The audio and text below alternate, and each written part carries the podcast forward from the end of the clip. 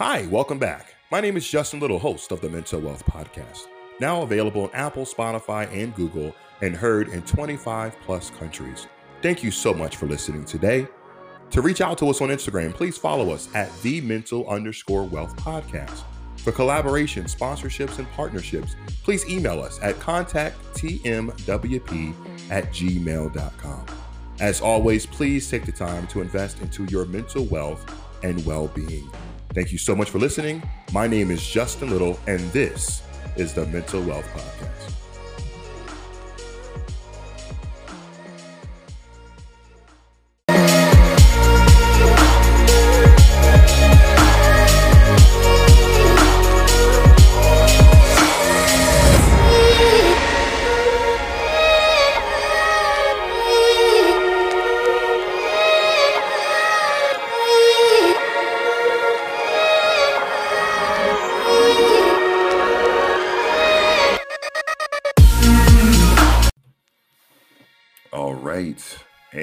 Am back alive and well. Welcome back. Thank you so much. You know, I missed this microphone. Um, for all of my regular podcast listeners, it's so nice to speak to you again. Hopefully, you're enjoying hearing the sound of my voice. Uh, it's been 20 days since we've dropped a regular episode, since episode number 25, featuring my friend Alana Rule. By the way, I don't know if I mentioned this at the top of the bonus episode, but that episode, day one, did the most streams, downloads ever. Not our biggest episode. We've had episodes stream longer, it's been out longer, but you guys are still listening to that episode. A lot of you are listening to me now because of that episode. So, welcoming in all of our new listeners. Um, and so excited uh, for Alana, and we have some really cool things that we're going to be partnering with in the future that we're going to be announcing soon. But um, keep streaming that episode, uh, The Glow of Indigo, where she really talked about herself and her story. Well, that was the last time we released a full episode. Uh, I came back from from Vegas that week, the end of that week, into the next week. On the 10th of November, I had a procedure uh, where I was under anesthesia, was out of work for a couple of days, and um, honestly just do not really have um, the energy to put out an episode the week after. So let me first backtrack. So November 1st was our last full episode, November 25th. Uh, excuse me, November 1st, episode number 25, excuse me. The following week, coming back from Vegas, I told you guys I dropped that bonus episode, 7 p.m. in New York. You guys are still listening to that episode. That was by far the most vulnerable, emotional that I ever been within this platform, and I think it was important for me to show that vulnerability uh, in this month of November. So that was important to drop. But that was a bonus episode. So um, definitely have had some content for you, but not have had a full episode in almost three weeks. And so just thank you for your patience, understanding. Because I just mentioned to come back current, had surgery on the 10th. That same week, I dropped the bonus episode and really did not have energy to really record and get some episodes together for the following week. So we skipped um, the week of the 15th and did not drop anything. But we're back. Um, things have not been perfect. I'm still recovering. I'm still wounded and went into the doctor last week for just a week follow up from the procedure, and there was some complications. Um, I had to, you know, viewer discretion advised here. I had to be reopened up a little bit and for some fluids to drain out to uh, make sure that things don't get infected. But doing the best I can. I'm under the good care um, of the doctor and people helping me out and stuff like that. So just been taking it easy, not been doing too much. And the good thing is I work from home secularly, so it's not like I have to uh, to do too much out there. So that's what's been going on. Um, I'm feeling uh, indifferent, you know, just but I'm excited to to be here for this this episode because I'm talking about you know physical health. We're going to get into Movember in just a second and really what that means in detail. But I, I just saw a few things that that resonated with me and kind of dispels out um, what I'm feeling and some of the thoughts I've been having. I'd like to share with you. This was from a, a Twitter page called Third Eye Gangsta. Pretty interesting name. Uh, I don't really feel like sharing myself lately. I'm working hard to feel at home within myself as I've been too disconnected in the past. I lost myself completely by giving away too much. I can't risk to let anyone or anything come in this internal safe space prematurely. I have to learn to open up again and balance out the exchange of energies. It's weird because in this stage, everything feels so wrong to me. Nothing resonates, nothing flows smoothly. My body has been rejecting people, situations, even foods I used to love. It's frustrating, and I ask for a ton of patience. That's why I keep saying that this ish is so incredibly personal. Nobody knows how deep I had to dig, how hard I worked, how much I'd lost, sacrificed, cried, shed to become a version of myself that I've yet to meet. All I know is that I deserve it. After all this discomfort and pain, I deserve to know who I've birthed on the other side. And I can't wait to welcome her. In this case, I'm a him. But yeah, I saw that I resonated with a lot of those feelings. I've kind of for some of my close friends, maybe they feel like I haven't been a good friend as of late. I just really just been taking some time for myself and reflecting and just finding out what I really want in my life and in the future and just taking time to to heal, to self-care, to love on myself. And sometimes that means that maybe I'm not being as communicative as possible, but I'm working on that. But those are just some of the things that I've been I've been feeling, just reserving some of my energy and exchanging it with people who I feel like deserve it. You know, it's nothing, no hard feelings or issues with anyone in specific, particular, excuse me, or specifically. It's just sometimes you have to know when to take a step back and to really evaluate yourself. So that's something I've been doing intentionally. Um, you know, I, I saw something else too about when it comes to to men in honor of Movember, which I'm gonna talk about in just a second, is that you know men cry Men have anxiety, men have depression, men have emotions, men feel insecure, men lack confidence, men struggle with body image, men have suicidal thoughts. This is from the Happiness Project. It ended it by saying, Shout out to all the men going through a lot with no one to turn to because this world has wrongly taught men to mask their emotions, right? And so, you know, I've I've tried to to go against the grain and, and show different layers of who I am and what I'm trying to be on this podcast and use my platform to to teach people who I am, right? I always say that.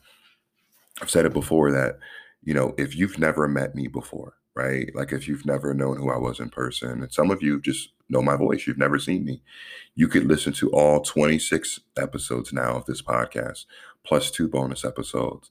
And I think that you would know me very well, right?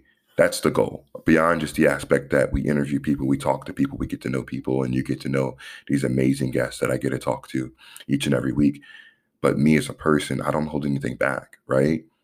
And while um, you guys get to know me, I always say, hey, every episode is not going to be for every person, but in every episode, there's something for every person, right? So um, we try to make the episodes practical. We try to make it um, just with information and resources that can really, really uh, change someone's life. So again, we're always open to any suggestions, feedback. Email us at contacttmwp at gmail.com. Reach out to us on Instagram at the mental underscore wealth podcast and give us your feedback. But that's how we're growing this platform, by just being honest and vulnerable and authentic to myself, right? And I, I told someone this the other day that I'd rather be hated for who I for who I am than loved for who I'm not. So I'll die on the hill of just being myself. And I understand that for the same reason that people love me for it, they'll hate me for it. But that's okay. I'm not everybody's cup of tea. I'm not meant to be for everyone, but I'm going to keep pressing on forward, doing what I do, trying to change lives, trying to end the stigma, trying to take mental health action. That's what I'm here for. And that brings me to Movember. Movember, what is Movember? Maybe you heard about it. Maybe you just thought it was just a cool catchphrase but it's actually a real thing. Movember has a website. You can go and visit them, uh, Movember.com. They were founded in 2003, 18 years ago, by Adam Garone, Travis Garone, Luke Slattery, and Justin Coghlan. Uh, headquarters in Melbourne, Australia, also locations in LA, London, and Toronto. Their purpose is to help men live happier, healthier, longer lives, right? And so it's an annual event in November, right? A lot of, not to be confused with No Shave November when a lot of men grow out their facial hair. Um, it's growing their mustache. Uh, men who may be clean shaven mostly, but growing their mustache to raise awareness of men's health issues such as prostate cancer, uh, testicular cancer, men's suicide. They run the Movember charity event housed at Movember.com. The goal is to change the face of men's health. So not just uh, mental health, but health in general. So how ironic for me to lead the podcast talking about my own journey with me missing a week because I was healing. I'm still healing and taking care of myself, right? How important it is for us to really take time uh, to check in with ourselves. And so when it came to this episode, I knew I wanted to do an episode focused just on Movember, just focused on men's health. I didn't have to look that far to find someone to talk to. Someone, one of my coworkers, one of my colleagues that I've known for almost five years, uh, had an amazing story featured uh, in our company's website, on our company's internal site about their story, their journey with their mental health and their physical health. And I thought it was a powerful, powerful share. So I will tell you this interview is a little bit longer than our usual, right? But there's some surprises uh, in it later on in the episode. Take some time to listen through it. I understand you may not get through it in one listen, but could not come back after missing three weeks of a regular episode and just shortchange you guys. So I think once you get to the end, you're going to be so glad that you did. I think this episode is going to help a man that you love, a brother that you love, a father that you love. Um, I think it's really going to it's really going to set us in the right uh, the right state of mind as we wrap up this month of November and really get through the rest of this year to focus on what's most important. So with that being said, no further ado, this is my conversation with my friend DeAndre Littles. All right, guys, we're back with another episode of the Mental Wealth Podcast. I'm your host, Justin Little, and I'm here with a good friend of mine, a special guest, DeAndre Littles, not to be confused with Little, no relation there. Uh, DeAndre and myself, we go back. I met DeAndre uh, almost five years ago when we when I started at the company I work for.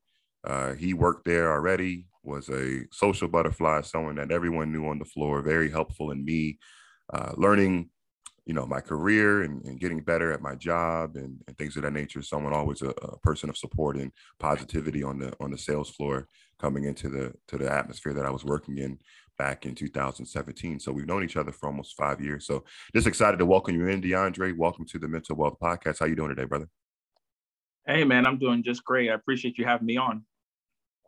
Yeah, you know, we, we, wanted to bring you in because recently you were featured um, at the company we work for. You know, they featured a story about you um, with focus on Movember. For those of you guys who do not know, Movember is a movement. It's a real thing. It's not just like a buzzword. It's a real thing where men grow out their mustache in November, not to be confused with No Shave November, but just as a as a signal to really raise awareness for men's health, men's physical health, cancer, uh, and also, of course, men's mental health. And so there was a story about you and some things that you've gone through recently um, that just made me like you'd be this per- perfect special guest uh, for this episode about Movember. But before we get there into your story and all those, you know, intricate details, let's kind of just go back to the beginning, DeAndre. Like, you know, where do you come from? Where were you born? Where were you raised? What was life like for you uh, growing up? Sure, be glad to share. Um, so I'm originally from, uh, I claim Brooklyn, New York, uh, but I've lived here in Virginia so most of my life. So I, I really have to claim, you know, Chesapeake, Virginia as, you know, my other hometown. Um, the dynamic of my relationship with, you know, my upbringing was very uh, trying. So I had uh, young parents. Uh, they were in their early, or sorry, their late teens when they had, uh, you know, me, my brother, and my sister. Um, they ended up getting a divorce um, before having my third brother and both of them had their own uh, drug issues that they grew up with, uh, different things that they used that they never really talked about. So um, got separated from them. Was raised by my grandmother for a short period of time. She passed away. Um, God rest her soul. Uh, she happened to um, give the rights over to my great aunt who raised me. Um, I lived a pretty good lifestyle as a child. You know, I grew up in uh, Woods, which is in Chesapeake, Virginia. Uh, got to go to Western Branch High School, uh, got a great education, um, and I had to learn a lot about uh, understanding who I was because I lived in a world where um, I wasn't black enough for the black kids and I wasn't white enough for the white kids. Um, so I kind of lived in that in between section and kind of figuring out life. Um, had a very small circle of friends, you know, about three people who I truly trusted with my whole heart um, in terms of friendship. Um, my brother and sister, we had a pretty decent relationship. Uh, most recently, even now, my sister and I, we just kind of had a separation uh, from each other where I had to kind of, you know, love her from afar at this point. Uh, my brother, very close relationship. Um, knew him all my life growing up. Um, always looked out for him. Always appreciated him looking out for me. Um, we're almost darn near twins. We're Irish twins. Um, and you know, one of the biggest things that I've learned in my uh, my age now, from when I look back in my story and saying, you know, there's so many mistakes that I made and that I created so many issues for myself. But all those things are things that I learned from that made me a lot stronger now. And um, figuring out things later in life, you know, I can appreciate and look back and say, you know, I wish I would have seen a therapist sooner. I wish I would have, um, you know, started working on my health sooner. I wish I would have done a lot of different things. But those are the things that made me for who I am today and made me the positive person that I am that, you know, goes forth and loves everybody around him. Wow. So you've you've been through a lot. A couple of things that um, stuck out to me. One, you mentioned the divorce. Um, your parents divorced. Obviously, they had you at a young age. You have a few siblings uh, but they divorced. Um, how did that affect you growing up and just having that separation between your parents? Were you still able to have, you know, good relationships? You, you mentioned too that they, one or both of them, maybe had some substance abuse problems as well. So, you know, walk, walk, walk yourself back there. Like, how did, how do you feel like that affected you, your mind as a youngster growing up? Um, looking at it from a, uh, a kid's perspective, I still had a good relationship with my dad somewhat because I always believed that he was going to come back. Um, he came back from time to time um, to visit. Uh, didn't have a strong relationship per se, but I was always happy to see him because you know all kids are happy to see their dad when they come home. Um, my mom and I, we did not have a relationship whatsoever. I met my mom when I was 17, going to 18, graduate, getting ready to graduate from um, high school. Um, I met her on through AOL because I got a screen name. I can't remember from who, but we ended up speaking on AOL's um, IM system, and um, I decided that after high school, I was going to do a little bit of traveling and travel around the country um, to figure out who I was and where I was going. And in there, she invited me to come down to Charlotte, North Carolina to uh, try to build that relationship. Uh, but you know, taking a step back real quick, just talking about my dad and my mom, they both had some type of substance abuse. Again, they didn't talk about it much. They never, they would never own up to what it was. Um, I could definitely tell in my dad because my dad used to do things that um, you know, transporting things, doing things that he shouldn't do. Um, you know, I know he hung out with certain people he shouldn't hang out with. He he was he was a, a very promiscuous guy on top of all things else. So he was definitely wasn't a terrible guy. He had a very big heart, but he wasn't the best role model. Um, my mom, she definitely had some substance abuse. I know she, from many of the stories that I've heard from her, she told me at one point in time in her lifetime, I think she told she hung out with Bobby Brown or used to hang out with the people around Bobby Brown or something to that effect. And, you know, needless to say, she wasn't doing anything, you know, too good hanging out with that group of people. And for it, I think that's what caused a lot of their mental health that they had issues with that I think kind of sunk into me that was always there. Um, both of them had, um, you know, very different personalities. My dad was a big, loving type of person, loved everybody around him, but he had times where I could tell he wasn't as strong as he could be, and he would take it out through aggression, whether it was beating me and my brother, or yelling at us, or uh, you know, making false accusations about stuff, or making up stories and excuses. Um, my mom, she never diagnosed, but I'm pretty sure she was schizophrenic slash bipolar. Um, biggest incident that I realized when that happened was probably twice. Once she thought I was my dad, um, threw a chair at me. She slapped the glass in my face, cut my face. Um, you know, just a really bad incident with that. And then um, one time we were in the car, we were having a regular conversation. And the next thing I know, she got really silent. All of a sudden, she just started giggling. And I asked her what happened. I said, What was funny? And she was like, What are you talking about? No one laughed. And it was just a really awkward moment for me. And then kind of going through my own journey made me recognize that um, this is kind of probably something that she's been dealing with for quite a while. Um, but relationship wise, never really got to truly connect with mom. I ended up disassociating myself with her before, um, you know, before I was uh, married at the point in time that I got married, um, and now you know divorced. Um, but also, uh, she didn't get to see her first grandchild because she died uh, before that happened. Um, in the what, two months before my first child was born, and for my dad, um, you know, we built a friendship on like we were buddies more than we were father son kind of relationship. Um, you know, he was like a drinking buddy, he was a hangout buddy. Uh, when he came to town to see the girls, the one or two times we got to see him, it was just you know more of a kickback, drinking, watching football, talking, um, you know, just talking the ish to each other, just kind of shooting the breeze. Um, yeah, that that's that's kind of the relationship, the dynamic of everything is as a whole up until the point they've both now passed away. Um, dad passed away one year, a little over a year after my mom did, which my mom died in 2013. Dad died in 2014. So, so definitely was, to both of them. And that was March. I know your mother, if I remember correctly, March 9th, right? Yep.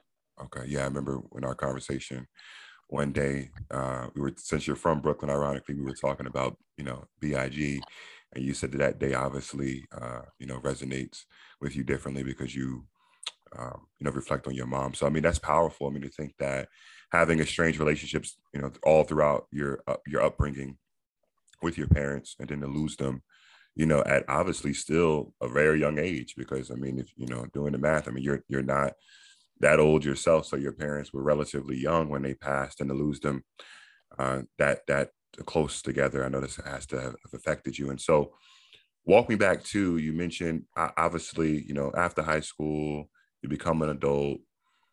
You also just mentioned that you were married and now divorced. So talk talk us through that as well too. Like, um, you know, you don't have to go into the intimate details of the relationship, but just kind of walk me through how that affects you. That not working out, not you know, and then trying to move forward from that position in your life and trying to reset and, and get back to a to a better place. Yeah, I'll, I'll even take it a little bit step further back. Um, so even talking into high school, so my very first relationship that I had, um, it lasted for probably about a year, maybe a little less than a year. Um, very first girl I ever dated, um, love her to pieces. We're still friends. Um, she's actually my soror. Um, she she's actually the godmother to my um, youngest daughter. Very great relationship, um, and it kind of set the the pressing fact of how I am with my relationships. Even when I get out of relationship with women, I tend to still stay friends with them as a whole for the most part. But you know, fast forward getting into college, I met my um, now ex-wife. Um, I want to say my technically what would be considered my freshman year at ODU, but it was like my third year in college. Um, we we met each other online. We kicked it for a little while. Uh, she actually blew me off when I first met her. Put gave me a rain check, so I called her rain check. Um, you know, we ended up crossing paths later on um, because my AK uh, fraternity brother ended up being her uh, roommate. AK is a co-ed uh, business fraternity, so uh, yes, my uh, brother is considered is she is a female, um, and her roommate ended up being my uh, ex-wife. So we got to hang out with each other a little bit more. Um, that relationship was an off and on relationship. We got into, um, you know, boyfriend girlfriend for about seven months. We broke up, and then we just did the on again, off again aspect because of me, just because I always probably had um, a abandonment issues and b um, issues with women when it comes to relationships because of my relationship with my mother and the fact that she abandoned me, and then I always felt abandoned because you know people either leave or they die, and that didn't help anything. Um, but needless to say, we were able to connect and finally find common ground and um, we both were getting ready to graduate, or she got actually sorry, she had already graduated, and I started graduate getting ready to graduate, and we decided to move in together. Um, prior to that point, I was working um, at another company that I previously worked for. Uh, someone had made a false accusation against me, and they were uh, had a pending uh, termination for me. That caused me a lot of stress on my body. Um, I actually had my very first panic attack um, in in the actual store where I had to get uh, hauled off to um, the hospital. And this is literally one month before um, me and my ex were getting ready to move in with each other. So um, I ended up quitting that job because I was I was better off in saying I need to leave this job because I'm never going to be able to build anything with some with a company that doesn't um, doesn't grow with me uh, and doesn't put trust in knowing that someone would make false accusations against someone, um, especially after the person's been terminated and they um, quit on quit on their own as well. Um, but long story short, she and I we ended up moving in together. Fast forwarding a little bit, um, roughly about two years after that, we uh, we we ended up getting married. Um, very loving relationship. We were we were already set to have our first kid. We found out nine days before the wedding that we were having a kid. Um, you know, picture perfect, you know, couple. Um, you know, atypical kind of thing. She was the quiet girl. I was the butterfly. It worked out. We were opposites attracted. Uh, made two beautiful girls within um, two years time frame, and you know, really happy lifestyle. Then things started to fall apart come year three um, slash four. Um, start realizing a lot of things were not working out because uh, she wasn't fulfilling me the way that I needed to be fulfilled, and I wasn't fulfilling her the way that she needed to be fulfilled. Um, I started living my own life and doing things that I just wanted to do by myself. She was doing things um, to find herself within religion and finding herself within her friends.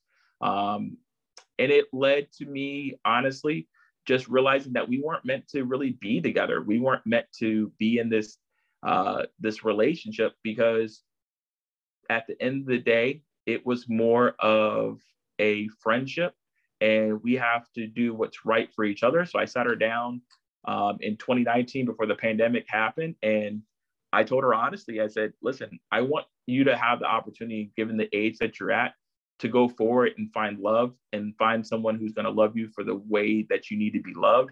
And I said, I need to go find myself. Um, and I need to go figure out who I am. And I need to be alone for a little bit because I've been jumping from, you know, relationship to relationship. Although at the time there was someone who had my eye, and then we ended up uh, dating for a short period of time. Um, after that, um, it was another, you know, realizing kind of moment that again I needed to be by myself, and I've been by myself and out of a relationship for, I don't know, since the June of 2020, May May slash June of 2020. I haven't been in a relationship since then um, of any kind, and um, I've been learning a lot about myself. I've been really focused in on my health, really focusing in on my um, my mental state, making sure that I am uh, building up um, a lot within me to be a better version of myself, so I can be better for not only just me but for other people and make an impact in the world. Wow, what a testimony! So, yeah, first of all, I mean, you mentioned you, you have two beautiful daughters that came out of the relationship. Uh, how old are they, and you know, what is it like the co-parenting process with your with your ex? They are eight and six. Um, uh, I do I do want to call them out, Elise and Alyssa. Um, they are the little loves of my life, my little broke best friends. Uh, as far as relationship wise, it's great. Co-parenting is great. She understands, um, you know, what I'm uh, trying to obtain for me, and I understand what she needs to go forward and try to figure out for herself. And she is going to do that on her own time. But as far as co-parenting, it's great. Um, if she wants me to come get the girls, I will come get the girls at the drop of a dime. Um, if she wants to have the girls, I have no problem letting her and allowing for her to spend time with them. Um, I ensure that my relationship with my girls is very strong, given that my mom and dad did not have a strong relationship with me. And I think likewise for uh, my ex, I think it was important for her to maintain a relationship with me because um, her dad passed away when she was young, and she only had her mom for a long period of time. And so I think she really wants to make sure that the girls have a good, strong father figure who is um, a very loving person. And she knows that I love uh, her still because she's a wonderful person, just not meant to be together with her. And the dynamic of that co-parenting works well because we we we make it work for the girls because they're the most important thing. It's kind of like in leadership and learning that you know you're no longer the most important thing in parenting, you learn that guess what? You're no longer the most important thing in this world. It's about what you've created and you know cultivating that to make sure that they are given better than you had.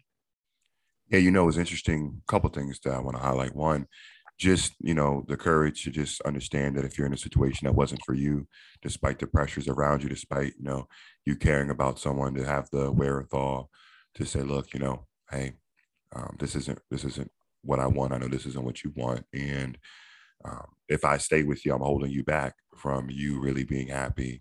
And, you know, so uh, bravo there, just, you know, doing is the worst thing is to stay in something that you know is not meant to be and just because it's what you think is you're supposed to do. But then, you know, time goes by and it's just making you more miserable and doing more damage to you than good. And so just, you know, kudos to you for doing what you had to do there and you guys making a decision to hopefully end things as amicable as possible. And of course, still finding a way to co-parent your beautiful daughters to where you both have that relationship with them because something that you said resonated where you said, Hey, it's really, really important for me to have that great relationship with them because I didn't have that with my dad. And, you know, I was at a mental health conference back in October, and the audience, they've heard me say this before. One of the speakers, Jason Wilson, he's an author of many different books, he's a public speaker. He said one time he was having a conversation with his son, and his son asked him, says, Hey, Jason, you know, why were you, how were you able to, um, or dad, excuse me, he says, Dad, hey, how were you able to be such a great father? Um, to me because your dad wasn't there. Your dad left you when you were like two years old. And Jason takes a look at his son. He says, You know, son, I gave you what I longed for. I gave you what I longed for. And I thought that was so powerful, me sitting there listening to that, because when we talk about ending the narrative, ending the stigma, not just with mental health, but just in how we're brought up, it starts with us deciding, look, hey, I was raised this way, and this is what I want to do different. I don't want my kids to experience the same things that I experienced. I want to be better. I want to do better. I want to pass the torch, but show them more, right? So just again, man, kudos to you for just you know putting your daughters first and just making a way to be as amicable amicable as possible, uh, so that you can show them that love that maybe you never received. And yeah, so, it's definitely a tough place to be in um, when you don't know uh, what what to do and you kind of just figure it out um, because it is truly what you long for that you do give your kids because you want them to have better than you ever had that's awesome and so kind of before we kind of move forward because we we've kind of been brought up almost current to like last year the pandemic and no doubt that's had an effect on all of us talk about first just before the pandemic right and we'll get into the pandemic in a second where's your mental health, right? Where, where, what's been your mental health journey throughout your life? Obviously, dealing with, you know, tumultuous relationships with, you know, your marriage, right? Uh, issues with parents, you know, losing parents and death. Um, just talk about your mental state. Like, wh- where were you? Were you ever seeing a therapist? Were you ever um, diagnosed with anything, or where, where were you at mentally before the pandemic began? So um, we'll take a step back into uh, 2017. I had um, honestly a nervous breakdown at work. Um, it was, uh, again, it was a situation where uh, something got out of hand and it was really not a good situation. Um, I ended up being reprimanded for it at the end of the day, and I learned my lesson within it because you know, I ended up doing the right thing. And that was the most important piece. And that's why they trusted me that I wasn't trying to do something wrong and which I, why I appreciate my company I work for. Um, but it, it, it, it was the added stress of that alongside of a failing marriage, outside of the, all the other factors of like friends seeming like they were deserting me. Um, life seemed like it was starting to get a little bit pointless to where it felt like the world was crashing down. And I was literally going to, um, you know, at the time a cubicle, and it felt like I was going into a box. Um, and it was like the breaking point where like I literally couldn't even sit at my desk um, for more than five seconds without having a panic attack. I ran to the restroom to try to get air and breathe and try to get my mental state together, and I couldn't do it. I started crying in the bathroom, and um, one of the leaders at the time they they grabbed me and they started talking to me and said asking me if I was okay. Um, they could tell I was sweating a little bit. They could see something was wrong. Um, and they they took me outside and they walked around with me and um, then our uh, fear, fearless uh, superior leader our vp she actually walked with me um, around the lake and it was a really awesome feeling having someone like that be there for me but i was so numb at the time that i couldn't even appreciate it at that point in time it's just all i could think was like i can't go back inside i can't go back there i can't do this anymore I got to figure out how to end this. I got to stop all this from going on. I can't do this anymore. I don't want to go through this process anymore. And so the advice that she gave me, um, which I still appreciate to this day, is you have to be able to take care of yourself before you can be able to take care of others. Um, and if you can't give the best to yourself, then you can't give the best to others. And it resonated with me to kind of take time for myself. So I, I went on a medical leave um, I was recommended to go see um, a therapist using, um, you know, EAP, uh, which is our um, employee assistance program. And with it, I got free eight sessions. Um, that was the start of all this. I went to go see um, the therapist, went through a few sessions. It didn't work out with the guy that I initially saw. He was probably my worst therapist I've ever had. um, uh, he literally, the only advice he ever gave me was uh, when you wake up in the morning, drink a glass of water and take a shower. You know, water in, water on. We're made up mostly of water. It'll help balance you out. And I was just like, I, I was like, you're you're not helping with anything. I didn't even get to talk in the session. He spent 85% of the time talking, which I've learned from most uh, therapists. They want to allow for you to talk, you know, 90% of the time and maybe 10% for them when you first meet them for the first couple of sessions. Um, the second therapist I saw was a lot better. Um, really nice guy. Can't remember his name, but he was really nice. And I saw him for the full um, eight sessions. And in it, he had recommended me to go see a psychotherapist. Um, I went to go see the psychotherapist um, designation for uh, depression and anxiety. Um, with it, kind of wasn't a surprise. Kind of was one of those like aha, kind of like you know I kind of figured something had to be going on with my my mental state after you know being around him with him, sharing him with my intimate details about things that have happened in my lifestyle um, that I really know that messed me up for the most part. And with it, I I was able to figure out a lot about myself and understanding how to start to control it. Um, initially, it was medication that they wanted to put me on. I'm not a big person who takes medication, and but I knew I had to try something different to try to get my mental state to be in a better place than it was to try to figure out my feelings. Um, I started taking the medication. I was coming back to work. Um, that at that time, I was kind of apprehensive about coming back, but I wanted to put my best foot forward. Um, my mental state started to um, fix itself fairly quickly when I got back to work because they saw something in me, gave me an opportunity to be um, a SME subject matter expert. Um, and one month after being back, I got promoted. Um, and that helped change a lot for me because, you know, finances will definitely drag someone down. And I wasn't making enough as an agent because I wasn't able to use the talents that were really given to me to be the best person I could. My, I'm way more of a supportive type of person, a leader type of person. I can coach up people. That's way more my strength. And I wasn't utilizing that. And I had been turned down for the same position three times before I got it. Um, and it changed my attitude and it, and it made me realize I had to change my brand, which made me change my my mind state, which allowed for me to start taking a step back and looking at my mental state and saying, I have been really sad and depressed for a very long time and I want to I want to get out of what I call the hole, um, which is my metaphor or my my place where I say I go to when I am not being DeAndre, I'm being um, a, a, lesser version of myself. And honestly, with it, I, I had to figure out how to get out of that hole. Um, and normally, most people who probably go into a hole, or as I call it, they usually have someone sticks their hand down, reaches out, and pulls them out. I had 5 million hands reaching out for me the entire time. And I was just looking at them, but I rather sit in that hole than actually climb out of it. And with it, I finally took the opportunity of allowing for some hands to reach out and I started getting mentored. I started being um, pushed in a different way. I started being um, helped and I realized I was climbing more and more out of this hole. And I finally got a firm grip of getting out of the hole. And I think that's also played a factor into my mental state in terms of why my divorce was imminent because I finally recognized stuff for me.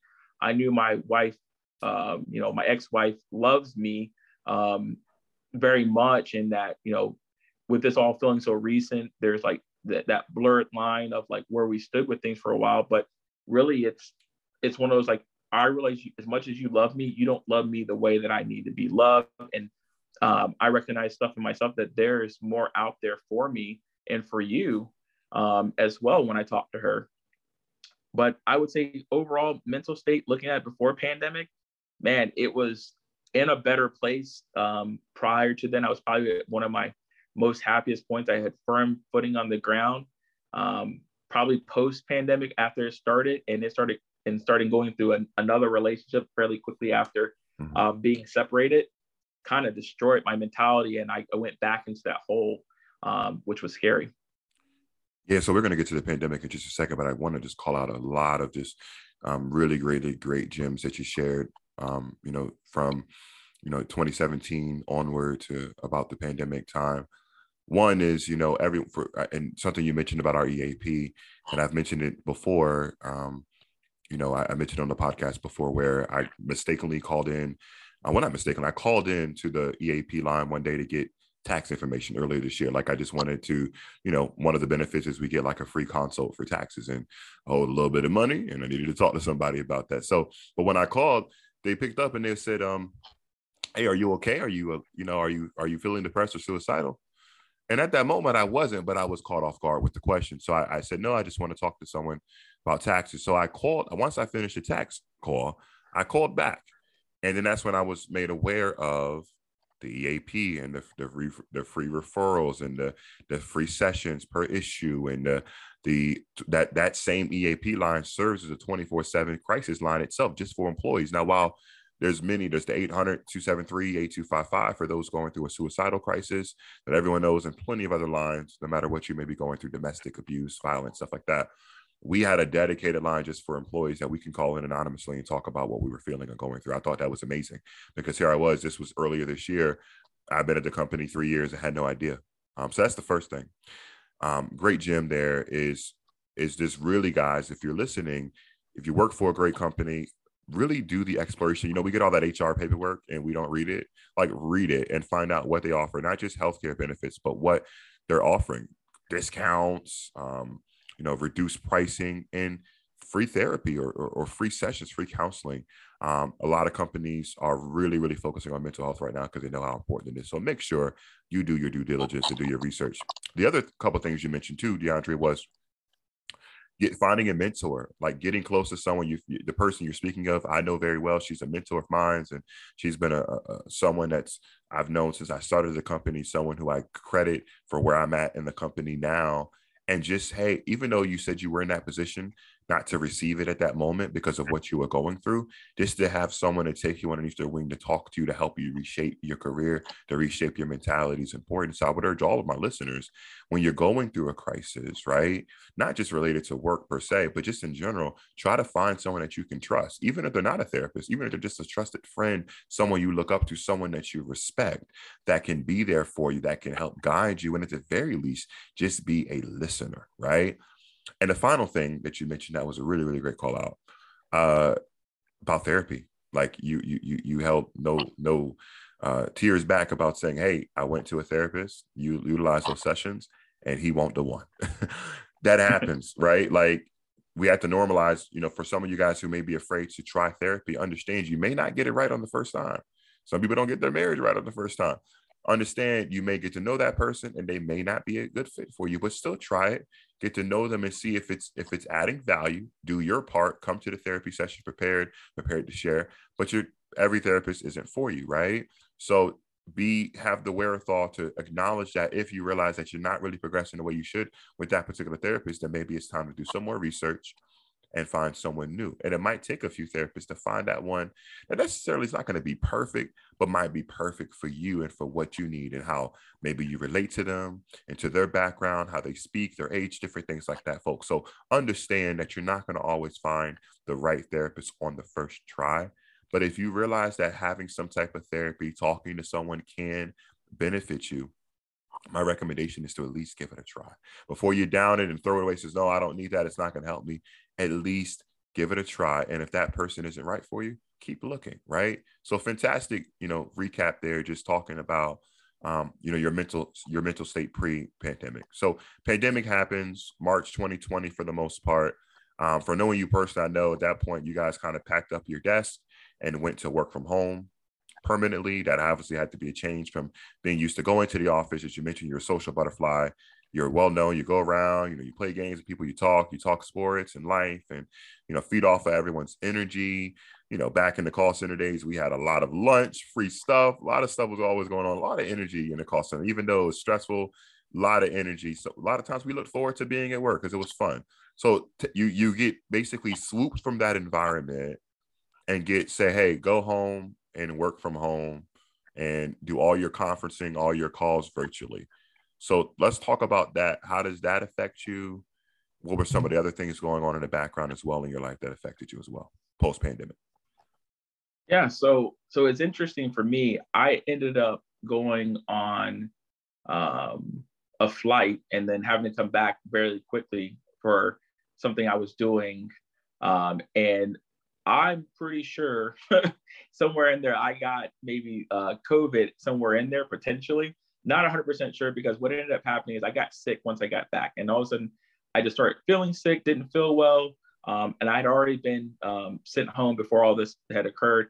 Um, I went and got tested for it after spending like a whole entire week being sick um, and being down and out. It was really terrible, and it was really hard because you had to be in a place by yourself and you can't be around other people.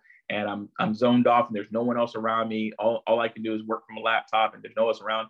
It's hard on your mental state. Like it's really hard to be alone um, during a time when you feel already kind of at your lowest, you know, because I'm already in the process of being separated and I'm, I'm sitting in a room. She's upstairs, I'm downstairs. We're living two separate lives.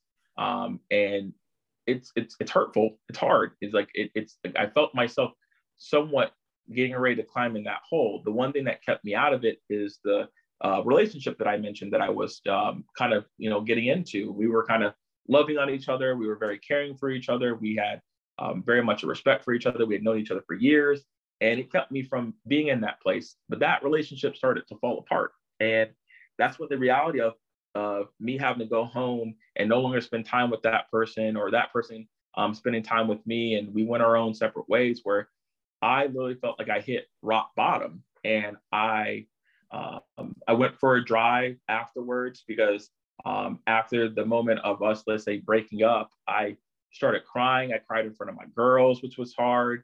Like it was a big outburst. I ran out my door. I went to go drive, to go find a safe space for myself. I didn't know where to go. Um, one of the relationships I hadn't talked about yet are like the uh, bonus family or bonus moms that I've had in my life. Um, I went to um, them. I went. I went to go see my my my, my bonus family, and uh, my uh, my mother is uh, a and I mention her as my mother. I'll say that probably several times, not to confuse it with my biological mother, but she's my mom, needless to say.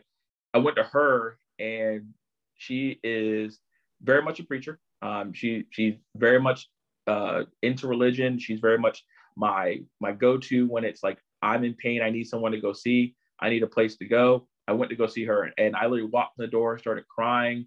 Um, you know, they freely let me come into the door. I don't need to knock or ring the doorbell.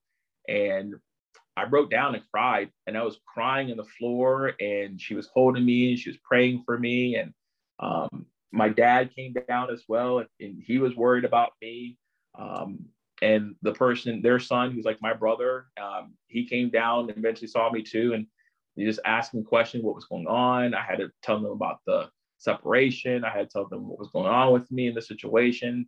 Um, it was a lot and i unpacked like so much hurt and pain all in one moment that um, it allowed for me to i guess somewhat try to heal in that moment um, enough to get my mental state back together i ended up driving back home i sat around for a little bit and i went at the time when i was still smoking cigarettes i went into my sunroom smoked a cigarette and i decided i was going to walk out that door and i wasn't going to come back I didn't take my car. I literally just walked out the door, started walking around my neighborhood. I literally sat on a curb um, and cried and was looking crazy. And I, I had, I think, flip flops on, some shorts on, and a, a, hoodie on. And I'm just sitting out here on the curb, and people are driving by asking what's wrong with me. And I didn't couldn't say anything. I couldn't even bring myself to speak.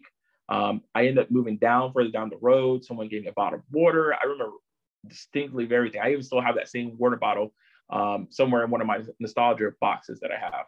Um, but in it, I was ready to die in that moment. I was ready for a car to jump the curb, hit me, end it all, and you know, felt like I was m- worth more dead than I was alive for my girls because they would get my insurance benefits and they would get a better life because of that.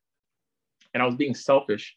Um, I ended up having a good friend who came by. She she drove by, saw me once, and didn't realize it was me. She drove by again, saw me. She stopped her car, and uh, my ex-wife, she called her church friends. Um, they came out and saw me, and, and eventually, I had to bring myself together because I was just getting so annoyed with the people that were around me. I guess they served their purpose of getting me up to go to go back home. Um, I got up and I started working. I started walking back to uh, my house and got back to the house. I shut the door. I locked the door. I was I didn't say anything to anybody for the rest of that evening. I just laid in that bed and cried. And I eventually opened up and called the uh, EAP again um, and, and, started crying on the phone with them and telling them I don't know what I'm doing. I don't know why I'm here. And went through my full explanation of like all the stuff that was going on. And they said, you know, you know, many times we can feel like we're not worthy or not feeling valued, but we all have worth and we all have value and that we have to be able to find that within ourselves. And sometimes it's a journey and sometimes, you know, it takes things happening to us for us to realize how much value we do have. And they said, we'll set up a session for you.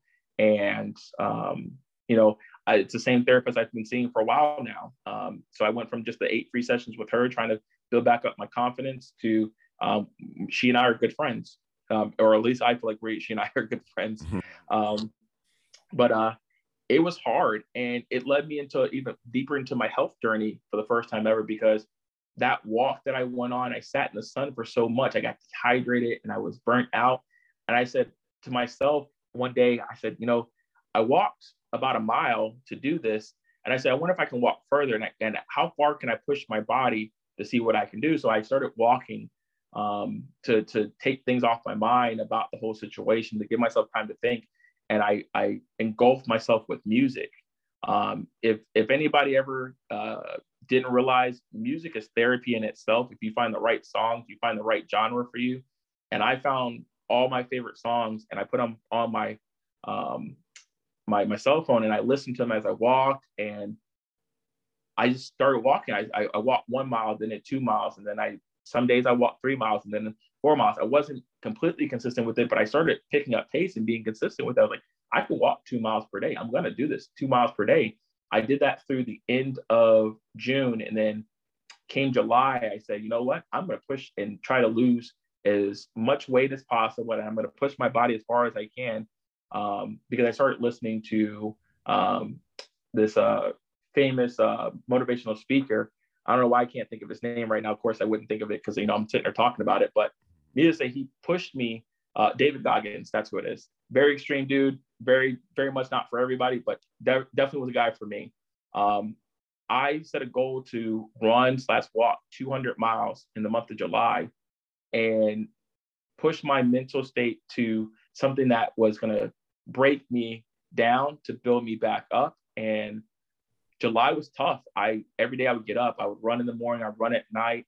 I ended the month of July um, over 200 miles because the very last night of make trying to make the goal at like 10 o'clock at night, I went and ran um, a half marathon around my neighborhood by myself in the dark with my headphones on. And I was finally in a mental state where I realized that by doing that half marathon, I was out of the hole. I was I was out of the hole, out of that bad relationship. Um, well, not bad relationship. I was out. Of, I was out of my own mindset of it being a bad relationship, and I was back on solid ground on my own this time. Because normally when I go in the hole, I has to be someone else to pull me out because I can't do it by myself. This is the first time ever I pushed my mental state to being able to get out of a hole that I had dug myself into, and I started getting better. I started seeing this therapist, you know, uh, every two weeks. And then that two weeks turned to only needed to see her every month.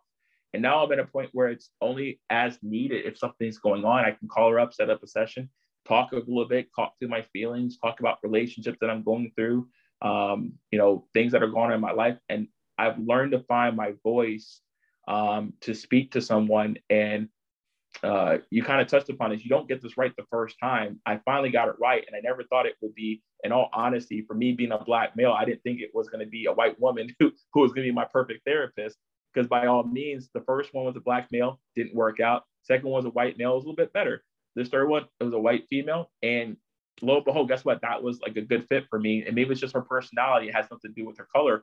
Um, but for me, it's just it was it was an eye opener kind of moment.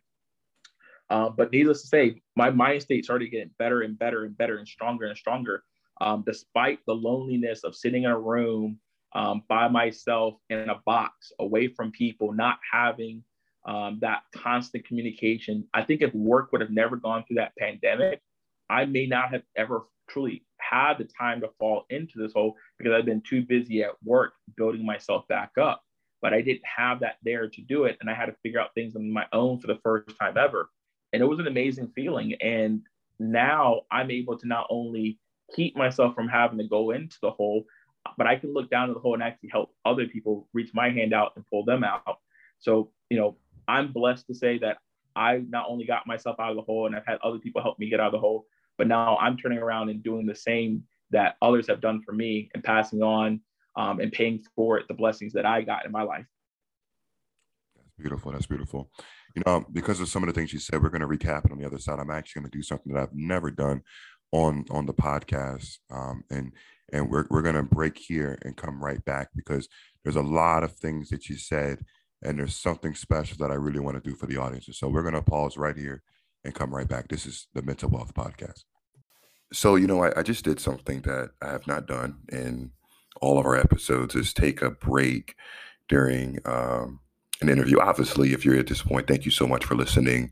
Um, it's been a, a, longer interview, but a great story, a, a great um, just testimony of what DeAndre is going through.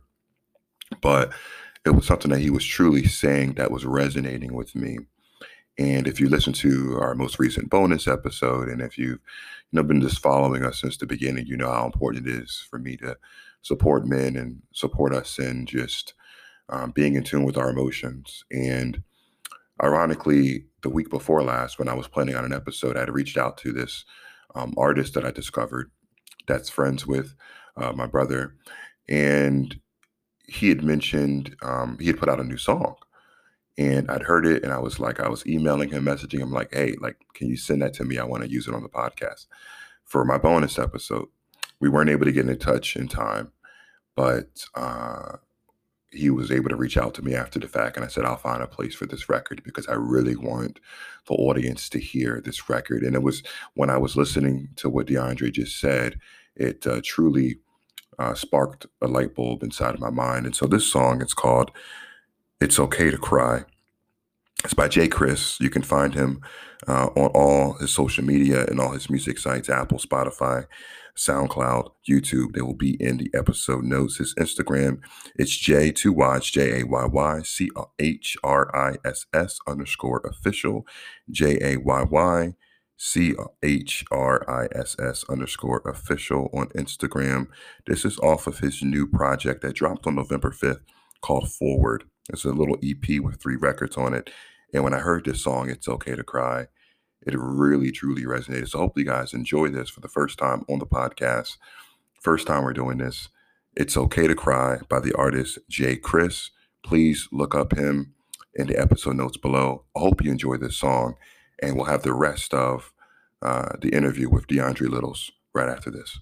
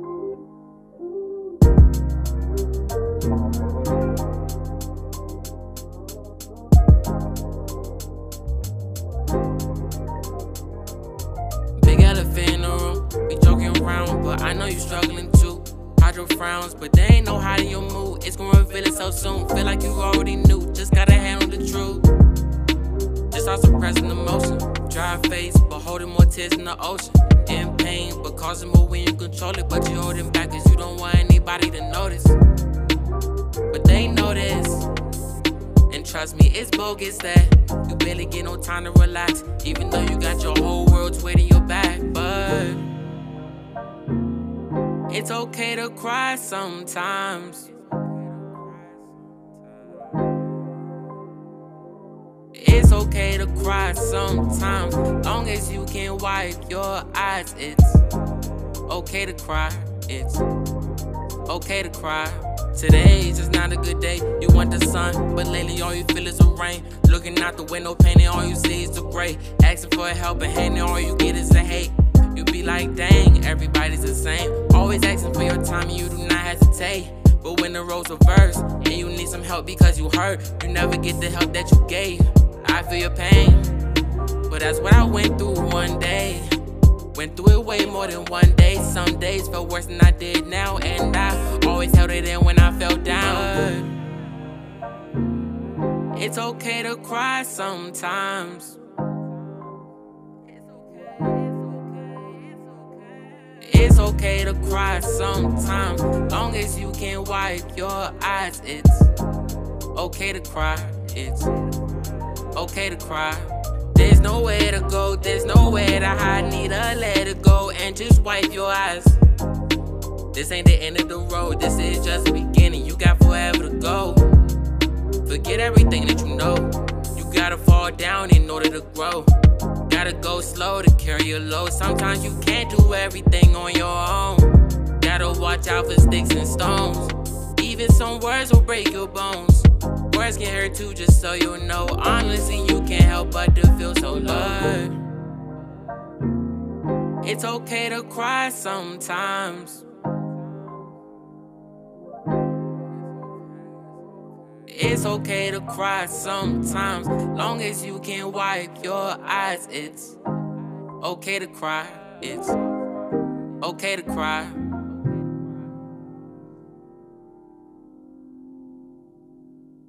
All right, guys, we're back from the other side. Hopefully, you enjoyed that moment. I just felt really moved by what DeAndre was sharing.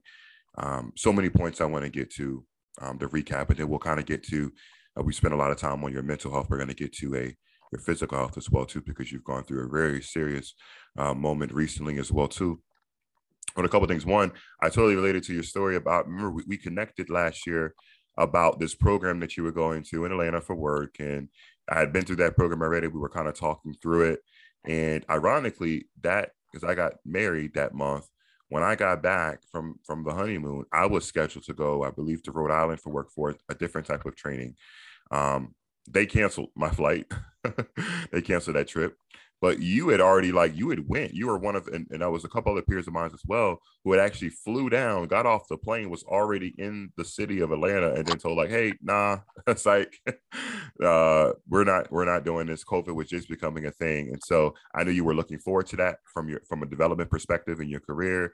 You were really excited about it and that was like really the start of the pandemic and so hopefully, obviously, in the future, you know, I know they end up doing that kind of virtually, um, you know, later on in the year, but hopefully, you get experience that in person because it was definitely important for me and my career growth. And hopefully, uh, you, uh, my brother, get the chance to experience that. But a few other things I wanted to highlight too was therapists. You talked about your therapist is a white therapist. Now, granted, I held a space just the other day and on Clubhouse about finding therapy for Black people. There's a lot of Black people who want a therapist that looks like them absolutely nothing wrong with that. Some people just want someone they can relate to. There's plenty of resources from Ayana Therapy, Open Path Collective, uh, Therapy for Black Girls.com that you can look up and find a therapist that is that is black. But I would also say it's important that you mentioned that you know your therapist isn't black and you had a black therapist, that person didn't work for you. So it's not no end all be all that it's because the therapist is the same color that they're going to relate to, that you're going to appreciate them. Um, it's just about finding that right fit, that right connection. And so having that therapist that you want is your your you know is your prerogative ladies and gentlemen to pick who you want as your therapist but don't limit yourself just based on color really do your research and find the person with the right credentials, the right background, the right listening ear to really hear you out to help you through your problems. It, you never know who can be the right fit for you. So, so just a great call out there. And the, and the last thing, just the obvious of many things you mentioned, you know, going through your journey is just that you cry, just tears. And I think a lot of times as men, we talk about this being Movember and, you know, raising awareness and taking action for men's mental health. We were raised to believe that we shouldn't cry. Like I saw a, a, GIF the other day on Instagram. The first part of it said it was a, a black mother telling her little son, "Hey, boys don't cry." And then that same boy grows up to be a man and he's in a relationship, and she's saying, "Well, why aren't you emotionally available? Why don't you show more emotion?" And so it's a. I'm so proud of you that you're able to just admit how you were feeling, what you were going through, that sometimes you do get emotional because there's nothing wrong with that. Jason Wilson, who I uh, referenced earlier, um, that I met in New York, I said this before as well. He when he, someone asked him what should be the definition of a man, what is a real man? He said there should be no definition because the minute we define ourselves, we limit ourselves. So the moment we begin to define ourselves by what society says a man should be, we limit ourselves to only that definition. We only could color inside those lines, but that's not necessarily the case. And so, just again, proud of you being able to be living your truth, staying to your truth. So glad that you're in a better space. You know, with the pandemic, the pandemic was was good and bad for some people because you know a lot of relationships ended because maybe you realize you know how not compatible you were. But also too it gave people more time to really think and find themselves and find out who they want who they want to be and what they want to do and really forced us into that circle to really discover and um, to spend maybe a little too much time with ourselves but to really get that healing that we needed. So again just so proud of you and your journey. A, a wonderful example of going from triumph excuse me, trauma that you've experienced all throughout your life into some level of triumph. And so, as I mentioned earlier, we talked a lot about your mental health. Let's get to your physical health journey. Uh, I referenced at the beginning of our conversation, um, you were featured. You've also shared your story on Facebook as well. What happened uh, recently for you when you when you decided for the first time in many years to go to the doctor? Yeah, so this is kind of the, the hard part for me in admitting that, you know, where I really didn't take care of myself was probably on the physical side. Um, I had been an athlete all through high school, uh, got out of high school, and was going to plan to continue to wrestle outside of high school, but that didn't end up being the plan. And I kind of just kind of lost myself when it came to my health. I kind of just started drinking beer, um, smoking cigarettes, partying, drinking liquor, doing all kinds of stuff, you know, that wasn't good for my body. Um, and I started significantly gaining weight. And it was like uh, one of those, like, at first, it's like, a haha, you just gain weight because it's, you know, kind of like at the company that we're at, it's like everybody gains weight because all the food that's around. But mm-hmm. it became more serious as I went along because, um, you know, I had gained a significant amount of weight and, you know, I started doing know your numbers and things weren't looking the best that they could be. And I said, you know what? It's been, I don't know, uh, uh, I had almost claimed it at almost 20 something years, and I hadn't seen a primary care physician outside of just to get a physical last time I was in high school. And with it, I finally went to go see the doctor. Doctor started doing some testing, um, saw some things. I, I, started explaining some things that went on with my body. And I mentioned that, um, you know, I had some, uh, what, not to be too graphic, but, you know, just kind of call for what it is, um, some bloody stools. And they thought say hey this might be something let's kind of monitor as it goes along and let's kind of figure this out. Um, and then as of recently i had to go see um, you know doctor again through patient first uh, which was the reference point for the quickest way for me to go see someone um, based on what my primary care physician explained. And in going to see them they they started doing some testing and say hey you need to go see a gi um, that gi led to me you know explaining what was going on with me. except share all my my significant things that have happened in my life health wise and how I had pain in my stomach at times and there was issues with this, that, and the other. And they said, all right, cool, we're gonna do a colonoscopy. And I was like, Whoa, you're gonna do a what? I was like, you're gonna take you're gonna take a camera and stick it up my behind? Nah, I'm good on that. and he said, listen, you you have a choice in this. You can choose not to do this. You can wait until you are um, 45 and you know you know, just hope for the best, or you can take care of this now. And in that very second, there's two things that popped in my head as he was stating that. Um, one, again, going referencing back that VP um, and even my manager uh, currently that I have, just seeing their faces in my head saying, you know what, you need to take the same advice that you'd be giving someone else right now. And, you know, most significantly, thinking of my little girl saying that if there's really something wrong with me and I don't find out right now, I might wait till 45 and then find out, guess what? I don't get to see them um, get married for the first time, or I, you know, I don't live long enough to really get to see them grow up to be the beautiful women that they're going to be. And I say, you know what? I, I got it. I got this. I can do this. Um, I agreed. I set a date for it. Um, and just to kind of take a backtrack real quick, originally my date for going to go see a GI was set for October. I pushed to go see a GI sooner because I wanted to figure out what was going on. And I kept calling every day to find if there was appointments available. And eventually I did get this appointment that I'm referencing. Needless to say, he set me up with a new appointment for about two weeks out to get this colonoscopy done. And if you've never had a colonoscopy done, um, you know, because a lot of us, especially black males, we don't like to go see the doctor in the first place, but then let alone stick, stick a camera up our butt. Um, it is not a very fun experience prepping for it. The actual process is super simple. Um, so just kind of talking through it, um, there is a liquid diet that you end up on. Um, there's a restricted diet that you end up on, and then there's a laxative that you have to take to clear out your body. And it truly will clear you all out, and you have nothing left in you. And you will walk into that that room. They put a little gown on you. The process in terms of what I was going to find out had to be done. Um, walked in the room. They put a, uh, a needle in me for uh, fluids, and they put uh, something in my, uh, I guess, the saline or whatever um, to put into my body. And I was out like a light, woke back up, felt like five seconds later, and it was over. Didn't feel a thing. No soreness, no weirdness, no didn't feel less less than a man.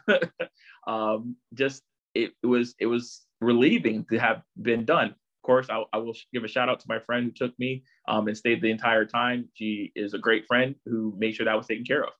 Um, but fast forward, uh, I was waiting, waiting, waiting um, for results. First results came back through, didn't look so good because I didn't know how to read them. Started doing the whole Google Doctor method where we like to do, which we go into Google and start typing stuff in to figure out what's wrong Web, with us. Yeah, WebMD. We like to diagnose ourselves with things, but yeah, oh, go ahead. Uh-huh. yep, yep, absolutely. Um, so I started doing that. I was like, oh man, this is gonna be bad news. So I called up because they hadn't called me yet, and I said, hey, any news? Um, and they had actually set up the labs yet. And was, I was like, oh, is that bad thing? They're like, no, no, no, just mix up in the envelope, no big deal. We'll get back to you shortly. Um, doctor called me up probably about a week later. Um, and what I was told is if it was bad news, hey, we're gonna call you, tell you come in. If it's good news, we'll just tell you over the phone and we'll keep it moving. Uh, they called me in and um, I was, you know, really worried and really nervous and was sweating bullets about the whole situation because I figured this is gonna be bad news. Um, ended up not being so bad news, you know, kind of bittersweet. Um, it was a realization that there were some polyps in me. Um, the polyps ended up being benign, which was a good part, but they had cancerous tendencies on some of some of it that they found. And they told me, had I waited until I was 45 to go get my first um, colonoscopy, these things could have turned into cancer.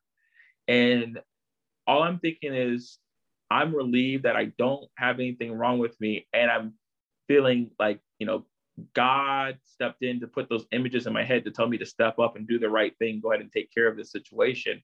Um, because my main reason why I never saw a doctor is I don't want bad news. I don't want to go pay somebody to give me bad news. Um, but to the same quote that I said on the, uh, the interview, we, you know, we will cut our own lives short by not taking care of ourselves um, and knowing what's going on within our body. And in this, had I waited, I could have just been carrying cancer in my body and not know it, and just would have been the tough guy and the the, the guy who, who doesn't need to see a doctor because you know you know men. We'll take you know some juices and berries and make ourselves better.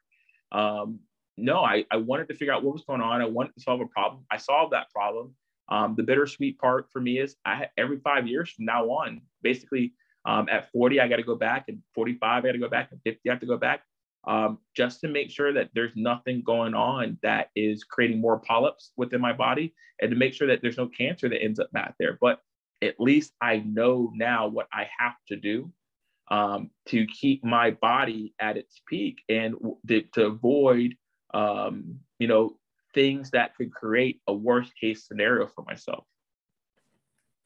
Oh my goodness, man! What a again, this is just an amazing story because again, when we talk about Movember, aka November, it's not just men's mental health. We again, we spent a great portion talking about men's mental health and, and your mental health and your journey, and that's very important. Obviously, this podcast, the Mental Wealth Podcast, you all listeners, you know, we talk a lot about men's uh, and women, uh, our mental health and wellness but physically as well, that stigma um, with men, all men, in but particularly in the black community as well. Well, we don't like going to the doctor. We we avoid going to the doctor. We avoid even if we do go, we may not follow their advice. We just kind of have that mentality to toughen it up. We're we're men. This is what we do. We we're good. And so, I mean, just imagine having having had a PCP in nearly two decades. You know, being in you know your late thirties, having two children working a regular good job with great benefits, by the way, right? Like you have health care. like, let's talk about that. I can vouch, like, we have good health care. One thing you referenced earlier as well, quick, you know, we haven't name dropped the company we work for, nor will we, but it's a great company, by the way. They do something called Know Your Numbers that you can do um, once a year. You go to a lab, you get your blood drawn, they take your waist measurements, they give you the results like the next day. So you know exactly like where your blood sugar sugar levels are, your cholesterol levels, anything important to your blood, you'll know. And by the way, just for doing that, they give us a couple hundred bucks and a payroll credit just for doing that once a year and if you have a spouse if you have someone else any dependents on your on your insurance you also get money for them as well too so what a powerful incentive to just go get yourself checked out outside of your regular PCP appointments and stuff like that. But you decided not to do that. But so glad that you finally did because now who knows what you could have saved yourself from down the line and gotten ahead of. At least now you know that there's something down there that could become an issue, and now you're cognizant of it. So, again, the lesson to all of my men out there and women who are married to some beautiful women who love some of our beautiful men, like encourage and push them to go to the doctor, go get yourself checked out, right? Many insurance companies, if you do work for a reputable company, give you a free physical once a year anyway. It's free. Um, and then mostly, if you have great insurance, a lot of your any doctor visits after that are going to be mostly covered anyway, right? So don't let it be about a financial thing. Understand that this is your life. You get one life. Make sure that you take care of yourself both physically and mentally, man. So, so glad, really, DeAndre, to get just a, a, glimpse into your story, your beginning, your middle. You haven't ended yet. You're still on this journey. I understand too. Recently, congratulations, you've closed on a purchase of a home. So while you know you weren't on your own for a little bit last year, you're now back on your own, taking care of yourself. You're just in a better space mentally, physically, emotionally, spiritually, even. Um, just just talk just just talk us through kind of just as we kind of wrap up here. Obviously, every you know everyone still has issues. I'm sure you still go through things, go through feelings, but talk looking at yourself now, looking at where you are now, looking back at everything you've had to go through to get to this place. How do you feel? How can you describe the, that feeling uh, in words? Absolutely. And before I touch on that, I do want to share one little last thing about the, the health part. Sure. Um, the, the, the cost that we talk about, what it takes to go to see the doctor right now. And honestly, I think this colonoscopy is going to cost me like 800 bucks. Um, that saved me tens of thousands of dollars in going for cancer treatments and getting that figured out. So just want to throw that out there for people who are worried about the, the bill that's going to be upfront versus the bill that they don't think about that could be afterwards if something does come up, in all honesty. Great um, but uh, just talking about right now, like, you know, I like I have no shame in telling about people that I cry, and I think crying is a very healthy um, place to be because there's tears um, when you are hurt, and there are tears of uh, joy. And honestly, I sat downstairs after I put my furniture together um, for my couch, and I got my TV mounted, and I still got boxes everywhere as I unpacked. I I literally looked around for like two seconds and I didn't even feel like it was coming on. And I just burst into tears. Um, just realizing kind of the same moment when I looked at my very first car that I ever bought and said, This is mine. I did this. And I looked around my place and said, This this place is mine. Like I'm going to be paying for this. I'm going to own this. This is going to be this is going to be DeAndre's place. And I may sell it, I may rent it off or anything else, but this is where it all begins for me. Like I'm starting a a new chapter of my life and it feels good. Um, you know i i am in a great state with my team um, at the job that i'm at and i love them to pieces. They get on my nerves but i love them to pieces regardless because they're incredible people and that's just how i am with people. I love i love hard on people and i very much a giver and i um, learning that you know it's okay to be a giver don't be a people pleaser. And in this, like all the giving that I've done, it's kind of come back full circle for me. It feels like almost, um, you know, I was given a second chance of life um, to move forward and do more and be able to uh, encourage others. And I'm encouraging others to go out and seek, you know, a doctor, getting a primary care physician if you don't have one. You know, I say that to both men and women. I know women are way more likely to have it, but hey, brothers out there who are listening to this, definitely go out to get you a PCP because it's better to know stuff than it is not to know stuff. Um, and really just, I'm grateful. I'm blessed. I'm, I'm I'm in a good mind state of figuring out what um, a healthy relationship should look like. I'm able to tell um, the difference between you know a right relationship and a bad relationship. I'm able to create better friendships with people because my mental state's in a place that I I know who I am now. I I know how to tell people no. I know how to tell people yes. I know how to give unconditionally, but also be able to reserve some for myself. Um, there's a lot of things that could have gone on in my life that could have ended things, and um, there's a lot of things that still could do that. But I push on. I move forward, and uh, the tears and joys that I cried were probably some of the best tears I've had in a long time. I stopped crying about the sad things that weren't going right for me, and I'm finally able to cry about the things that are going right for me. And even being able to share this story and be vulnerable and open up, this is the testament to going to see a therapist and being able to openly talk about this on an open forum. And, you know, I appreciate you giving me the platform to come out here and talk about where I am with my mental state and my, you know, my health journey. And I, you know, I, this again, this is just another blessing that I hope that I'm able to be a voice, um, you know, to the people that listen to you and to the tens of thousands I'm sure that do listen to you. And hopefully it reaches one heart. If it reaches one heart, you know, that's going to make me feel even better about, you know, being on this journey because I know that I'm finally able to impact, you know, one person's life the same way that somebody out there impacted, you know, at least me. And it made a change in me and made me want to be the best man that I could be and make the changes that I needed. And um, just want to say, you know, for me, this journey is never going to end because um, I'm always going to be an advocate for both, um, you know, you know, men, black men, um, you know, really those who are uh, of that generation that's been told you can't cry, that of those who have been told um, it's not good for you to go see a therapist. You need to be an alpha male. You need to be this. You need to be that. The only thing that you need to do is be you and figure out who you are, um, and really just just go forward and, and make that first step to doing something that's going to make you the best person that you can be. And go see that therapist. Go see that doctor. Um, yeah, that's that's what I got, man. I'm I'm, I'm a happy place. Um, and I I even have uh, uh, friendship back with the person that I was in that relationship with um, that I mentioned earlier that um, you know we ended things and that's probably one of the biggest changes that's kind of opened my eyes that I'm healthy enough to go back to um, being able to do that with a relationship and being able to be secure in knowing that I can be friends with that person after everything that we've been through and it's again it's just a testament to a good therapist getting my not my my mind, body, and spirit aligned and figuring out who I am. And, and kudos to you, man, for doing this, what you do. Um, you know, want to give a big ups to you overall for bringing me on as a special guest. It was completely a surprise. And, um, you know, I'm probably going to have some tears about this later on when I go to talk to my therapist and say how happy I am to have been able to do this.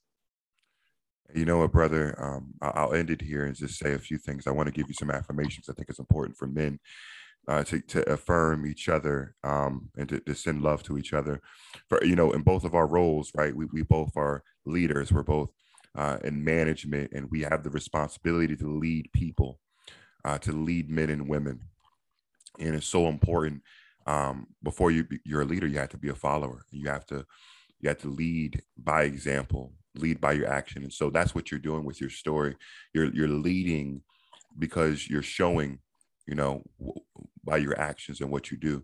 And I want to remind you of how important your voice is, brother. I want to remind you of how important your journey is, right? Because one of my favorite quotes in this entire world is that, you know, when you share, you have no idea the power of your share because one day someone else will listen to your story, see how you overcame and overcome your obstacles. And your playbook will become their survival guide. Someone will mm. literally survive because you decided to share, because you decided to be vulnerable and share things with us that maybe you had never shared with certain other people, besides maybe just your therapist or a close friend. But someone listening, I guarantee you will say, you know what? I'm going to go get myself checked out physically. I'm going to go see what resources my job offers. I'm going to go take that next step. And if that's what what we're here for, then it's worth it right? It's worth it because we can change the trajectory of people's lives. We can motivate people to change. We can motivate people to G O Y A, like one of our our favorite mentors says, and Woo Car, right? And so I, I just want to send you that love, bro. I'm so proud of you, man. Keep your journey going. Don't stop. Uh, never be ashamed of it. You are strong. You have so much power, my brother. And I'm so honored to have had you a part of this special Movember episode of the Mental Wealth Podcast. Thank you so much, brother. I truly appreciate it. And I'll end on this. Um, I believe it was Booker T. Washington said, you know, if you want to lift yourself up, lift someone else up first. Um, and brother, you're definitely doing that. You're the you're the epitome of uh, excellence right now for me. And um, you know, if I never told you before, I look up to you, man. You do a wonderful thing with the things that you're doing. You may not know it, but I've always kind of listened in when I can, and I all the wonderful things that you're doing. Keep doing it, man. Appreciate it, man. Much love to you, DeAndre Littles. Listen, first of all, um, just thank you so much, DeAndre, uh, for your your you being brave and your confidence and your courage to share some of the most vulnerable places of your life. There's so many of us out there right now who are just unwilling to share, and that's a part of the problem of why the stigma hasn't ended yet because so many people are just holding it within. So thank you so much for lifting up your rug, not sweeping it underneath the rug, but fully exposing who you are, what you're going through. And as we just mentioned, someone's life is going to change. Someone's life is going to be saved because they heard uh, what you're going through, brother. So thank you again so much. Wishing you nothing but peace, love, and high energy. And I hope you guys, after listening to that conversation, are going to have a moving Movember, right? Just a few days left in the month. Many of you are off to spend some time with your family throughout the holidays. Uh, maybe you have some time off next week. Truly reflect, reflect. Take a few moments over the next week or so and just really think how can you affect, how can you change someone's life, particularly a man's life? What can you do to make it easier for a man to be vulnerable, to show those emotional sides, to open up, and to truly take actions to take care of themselves physically, mentally, emotionally, spiritually, all the above. Listen, we'll keep this outro short because this has been a long episode. I know. Thank you so much for making it to this point, uh, for, for staying with us, and hopefully, hopefully you enjoyed this. Uh, we got so many really amazing things uh, coming up here to finish out 2021. It's been an amazing year. We've been podcasting for seven months now. Uh, 26 episodes, two bonus episodes. We're just so thankful for the growth and uh, continue to stay with us. And this is I always do affirmations. Now, these affirmations are um, particular to Sunday. Now, this was shared with me by none other than my friend uh, Alana Rule, who I interviewed a few weeks ago. As you know, she's always sharing some really great things on her platform. But originally, this was authored by J underscore Ivory, so we'll give you the credit. So anyone who knows that person online, definitely reach out to them as well. Uh, but Sunday affirmations. Mm, I knew I could do it. I knew I could get through the hardest days and still be standing. I'm so proud of myself. I have the heart of the Christ. The hand of God is on my life. I'm reaching my goals, showing up as my best self, and living life to the fullest. I am someone's blessing, someone's sign, to keep going.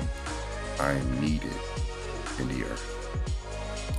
And the last affirmation that I'll, I'll leave you guys with that I saw uh, shared with me by my friend Doc Rich, who I interviewed many moons ago. Um, Doc Rich, hope you're doing well. Uh, it says, I survived because the fire inside me burned brighter than the fire around me. Let me repeat that. I survived because the fire inside me burned brighter than the fire around me. Extremely, extremely powerful. All my men out there, please hold on. Hold on. Surround yourself with love. Surround yourself with people who truly care about you. Hold on. Better times are coming, I promise. Continue to, to go to places that are safe for you to share, to be who you are, and to get the healing that you need. Let's move the needle in Movember, but not just when when when November Movember ends, the rest of the year into next year. Let's continue to take action together, brothers, and take care of our physical and our mental health. Listen to all of my listeners out there. My name is Justin Little, the host of the Mental Wealth Podcast. I love each and every one of you, and there's nothing you can do about it. I hear you, I see you, I feel you. We'll be back next week. Take care.